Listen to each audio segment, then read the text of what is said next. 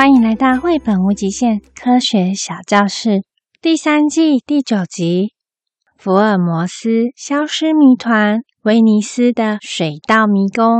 你是否已经准备好要展开挑战拯救侦探的侦探游戏？自从拥有了无极限耳机，米卡就可以进入绘本世界里。那如果是一本充满谜题的迷宫书？又会发生什么样的故事呢？妈咪，你在玩什么呀？米卡看到地上铺着一张大地图，旁边有着一本图画书。妈妈正认真专注的在研究地图，按照书上的指示进行动作。妈咪，你在玩什么呀？妈妈好像太专注了，她没有听见米卡说话。注意，这不是一般的传统侦探书，你必须按照线索的号码跳跃式的解开谜团。桌上没有页码，谜题也不是按照每页的顺序来进行的。妈咪，你到底在玩什么呀？问了第三次，妈妈总算回答了。抱歉，抱歉，这本书太有趣了。是和平国际出版社的《福尔摩斯消失谜团：威尼斯水道迷宫侦探游戏》。我正在看他的游戏规则，好像必须像侦探一样解谜才能破关哦。米卡心想：侦探迷宫，那也是他最喜欢的主题。妈妈继续说：威尼斯这个城市是依靠铁路、公路、桥。与陆地相连，城市总共有一百一十八个小岛组成，并且有一百一十七条水道、四百零一座桥梁连成一体，因此搭乘小船也可以去到每个地方，所以有“水上都市”的称号。米卡看着这本书，他戴上了无极限耳机，但他还在考虑要不要进入故事里。真希望可以跟妈妈一起。你想试试看吗？妈妈竟然直接把书转交到米卡的手中，米卡也顺手接住，然后一阵天旋地转，水蓝色的线条，暗红色的线条，许多教堂、钟楼、房屋、桥梁，停靠在岸边近百艘小船出现在眼前。他进入到了威尼斯水道迷宫的故事里。上午九点钟，一号线索。书上写着：先前神探福尔摩斯因为要调查某个案子，来到了这个充满神秘感的都市威尼斯。可是有一位记者科伦巴，他已经好久没有收到福尔摩斯的消息。他心想：福尔摩斯失踪了，就在威尼斯这个地方。他希望你能帮忙前往寻找福尔摩斯，但是要怎么去呢？请搭乘大众运输交通工具，参考路线，选最快的路线，从机场前往圣马可广场。他看着路线图，找到了红色的路线。是可以最快抵达圣马可广场，并且这个指示说明要接着前往六十二号线索，从一号跳到六十二号。请带我到六十二号线索。突然之间，米卡不晓得跳了多少页，来到六十二号线索。六十二号线索上写着：“有一位警探在等着你。”你好。我是保罗贝卡列里，警察局派来的。我正在等待一位来自台湾的旅客，但你的身高，你怎么可能是侦探？米卡心想：惨了，被发现了。但要不要趁这个时候请警探帮帮我呢？我不小心迷路了。保罗警官向米卡说明，因为警察局也正在进行一件调查行动，所以他没有办法离开圣马可广场。他建议米卡可以先找福尔摩斯的四位情报员帮忙。情报员，YouTuber 丹·菲利普，还有威尼斯的贵族马丁尼利伯爵。记者科伦巴方德，还有威尼斯的市政厅专员阿德瑞娜。无极限精灵，请带我到记者科伦巴方德家。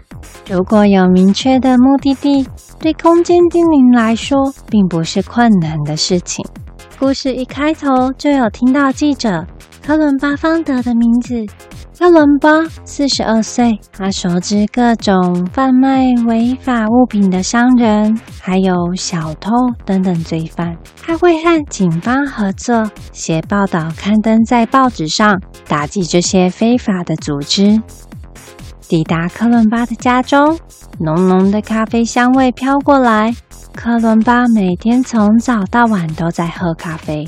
米卡看见墙上贴满了便利贴，地上都是写过的草稿。上午十点五分，科伦巴说：“刚刚警探打来，有另一组侦探也在解谜。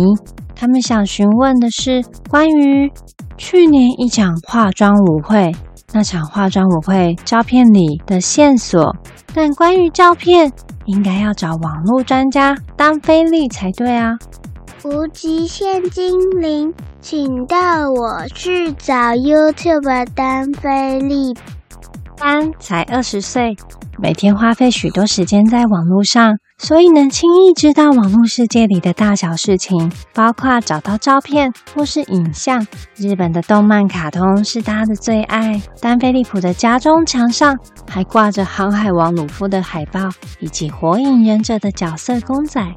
米卡抵达时，正好听见丹菲利普正对着电话另外一头的人说：“那场化妆舞会是马丁尼利伯爵所举办的。”无极限精灵，请带我前往寻找马丁尼伯爵。马丁尼利伯爵住在威尼斯一栋非常古老的大房子里，他热爱这座城市的迷人历史。搜集了许多历史文物。马丁尼利伯爵告诉米卡，他有一副历史悠久的古董面具，在那场化妆舞会失窃了。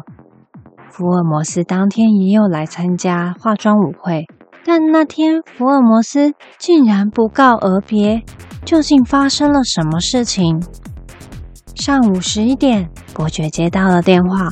似乎又是另一组侦探打来的。伯爵正在跟他们讲解关于威尼斯的历史故事。在威尼斯这个城市里，可以看到许多有飞天狮子的雕像和图案。